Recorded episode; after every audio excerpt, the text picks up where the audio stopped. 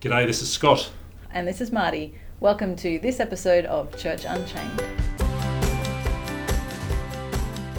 G'day, and welcome to Church Unchained with Marty and Scott. Today, something different as we join Peter Ellis at Brisbane's River City Labs for a chat about innovation, taking projects from ideas to reality, mentoring, co creating, and hackathons. The conversation revolves around tech startups and entrepreneurs, but there's plenty for us to learn, no matter the context in which we're creating. Let's dive in. My name's Peter Ellis, and I'm the CEO of River City Labs. I wasn't always a CEO, I started four years ago.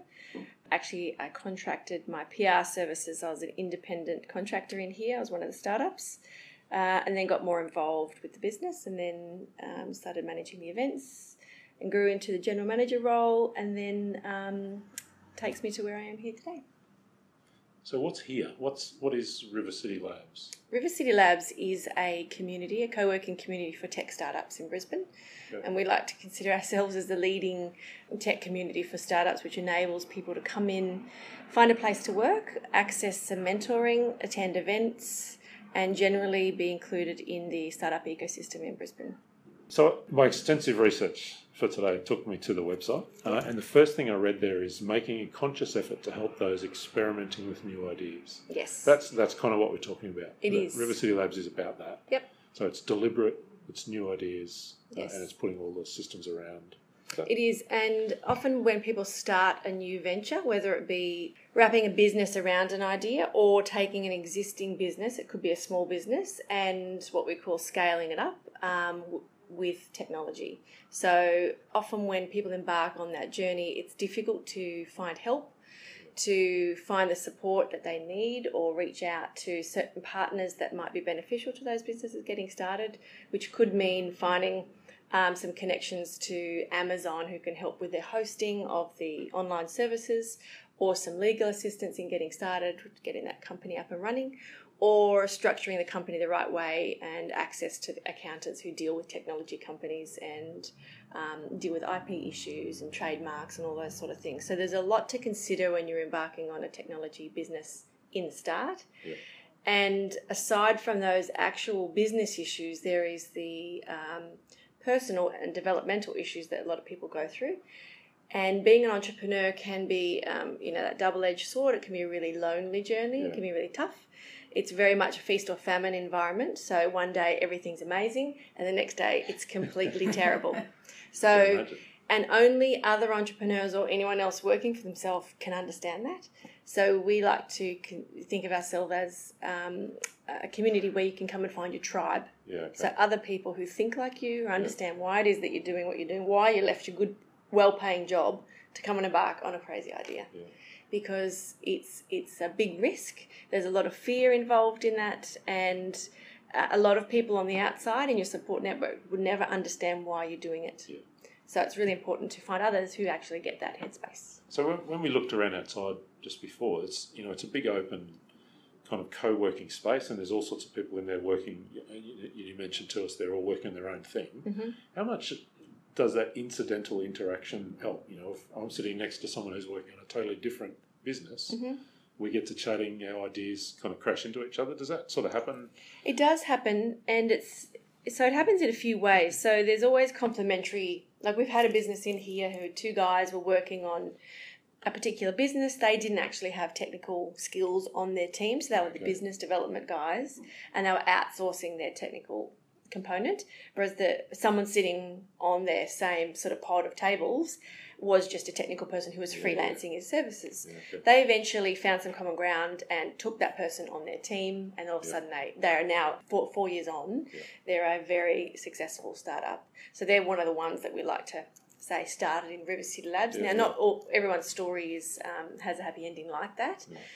It's more about um, the connections that that person may have to somebody else. But in saying that, we've had a games accelerator in here before, and so games development companies are very focused on the UX and design and also they analyze a lot of the users' interactions with the games, whereas normal startups probably don't focus enough on Yeah. that front-facing user fa- um, interface. Yeah. So some of the insight that those guys can bring to a normal business Yeah. is really valuable. Yet they probably each would never i- never have identified the Yeah. connection that they could But, um, but there is that. that there Yeah. is a connection there or how they could benefit from each other. But being co-located Yeah. enables that stuff to happen just you know through serendipity. It just Yeah. happens, which is nice. So, how do you take an idea, an initial idea, and turn it into a viable business? Through market testing and a lot of validation, which is probably the hardest part in the whole journey. So it's very easy to come up with ideas; everybody has them, and it's never about the idea. Ever, you know, it, there is no such thing as a winning idea. It's all about the execution. So, are you the right individual to carry this through to the end? Can you go through the highs and lows? Do you have the right personality to tackle the fear, the rejection, the good days, the bad days?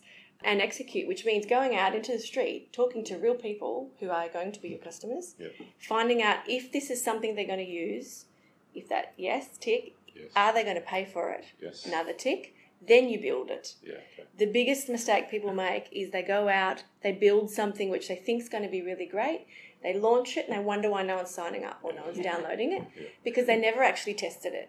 So we always talk about the MVP, which is a minimal viable product, which you get the roughest, rawest version you can in the market, see if people download it or use it. Then if they are and they've actually got transactions, then go and build the real thing, then spend money on it. So it's really, really important to test. It's it's you know, mm. it's literally like you have to take out the actual technical background, be like a little mouse behind the scene running around doing all the bits, appear like you've got this nice big show at the front, Yes. but behind the scenes it's three guys manually doing the process. Yeah. So that's what you have to to do. So yeah, it's it's really important for the um, the market validation is the huge part in terms of getting the idea out there.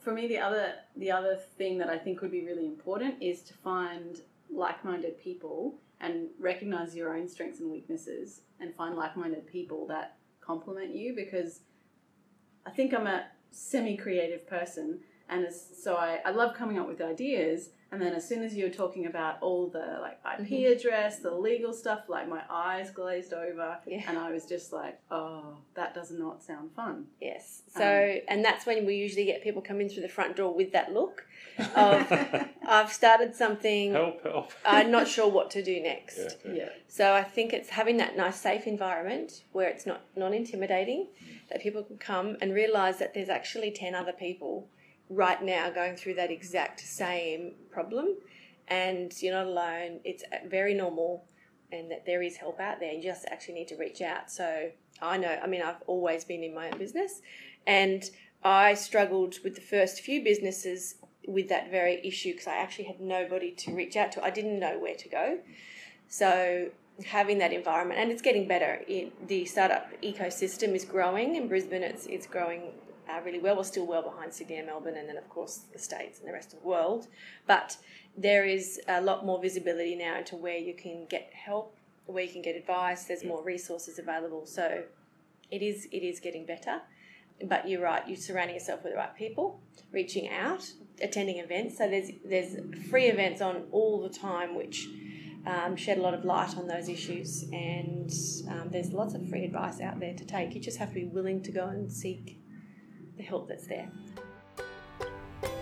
You're listening to Church Unchained with Marty and Scott. Today we're chatting with Peter Ellis at Brisbane's River City Labs. When you talked earlier about the ecosystem, you, you mentioned mentoring.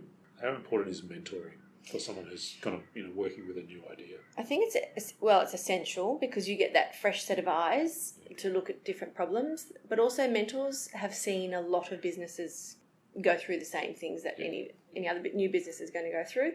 So, being able to um, reduce the time spent wait, you know, on things that probably don't matter, and also sharing insight into what somebody else did that might have um, not worked or worked. But just having that um, different perspective is really, really important. What makes a good mentor? A good mentor is someone who is interested in helping that business for the business's benefit, not for their own reputation Yeah. or, or you know for their own ego, I suppose. Hmm. who has a vested interest in the industry or understands the market, meaning that the startup industry. So it's very different from traditional business because we're trying to do things a different way. So moving faster, Yeah. being more lean, and not being afraid when things break or go wrong because in traditional business that was quite you know devastating. Whereas these ti these days we we encourage that to happen quicker so that we can move on and get to the better version of whatever it is you're building. We chatted with uh, Rachel Watson a couple of episodes ago, who's from Wesley Mission, Queensland, Mm-hmm. and talked about innovation being moving fast and breaking things. Yes. What's we kind of encourage definition? it is it is Yeah. moving fast and breaking things um, and it's about failing fast and Yeah. recovering quicker Yeah. so that yeah.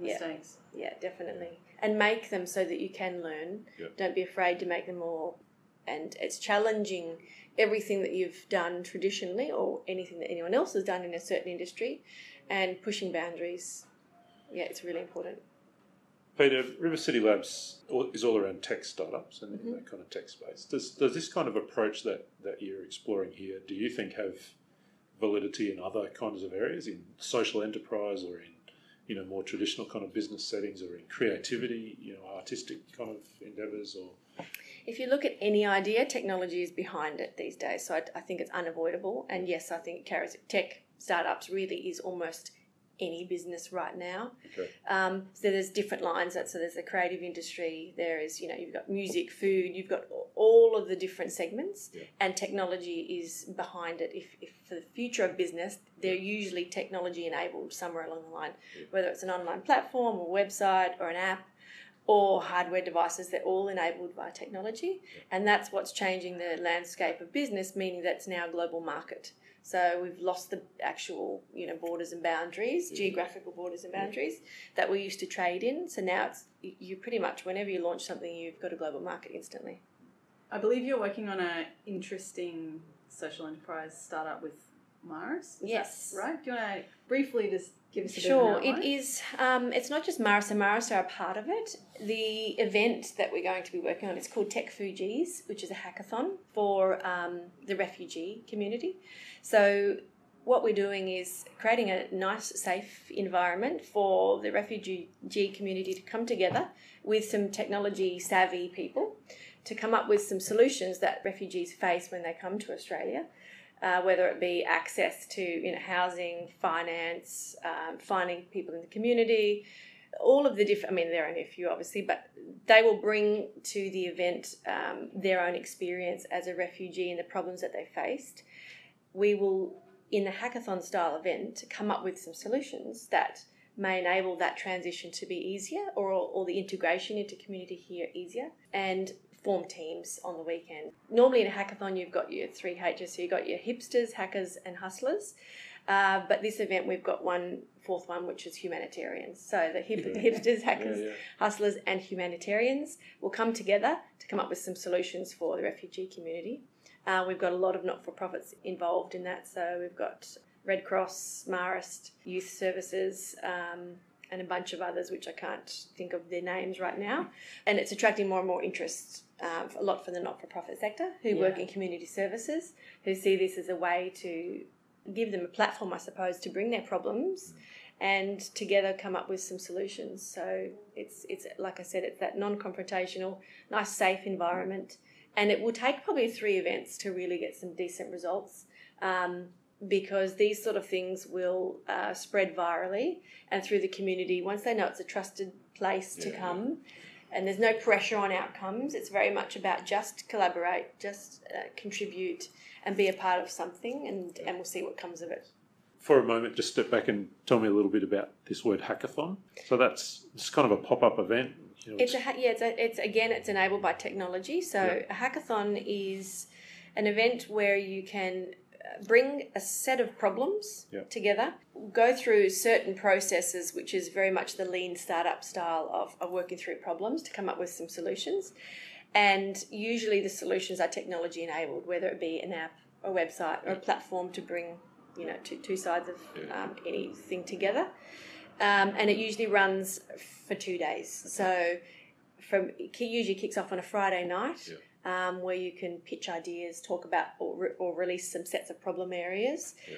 Then you can form teams, work out different ways and different strategies to. Um, it's, it's called ideation, where you can work through those ideas to come up with some actual workable um, sets of problems and then by the Sunday come up with some solutions, and then they pitch the solutions back to usually a panel of judges, Yeah. and then there's some, you know, if it's a prize-driven event, then you can award some prizes. If not, it's, it's more just a showcase of what was created on the weekend. So it's a mm-hmm. way to fast track getting ideas out, and we do a lot of these hackathons with corporate organisations as well that usually move very slowly. Yeah. And they have 88,000 meetings to decide anything.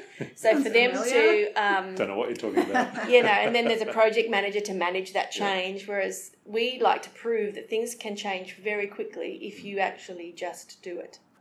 It That's- sounds really fun. It is really really fun, and the energy is amazing because Yeah. people are. It's it's very transformational. People Yeah. are fascinated. Usually, all the organisations are fascinated how quick things can change if you actually just do it and stop talking about it. Yeah. Stop having meetings about it. Stop having policies about anything and just do something Yeah. and then work out how to integrate it back into either community or an organisation. It's, it's really powerful. It's almost like once you start thinking that way, it's very hard to, to unthink that way. It's like riding a bike. You can't go back to the slow model Yeah. once you've moved very quickly. So that's why the whole sector is, is really transformational in the way that we are doing business and the way that business is going to go in the future. Peter, thank you so much for your time. I think you've given us a lot of things to think about, which is what we like. It is. Um, and I'm sure we'll have some ideas, and I can see us having a hackathon at some point. I think we will. I think we will. I think you should. um, yeah, thank you so much. No problem. You're welcome.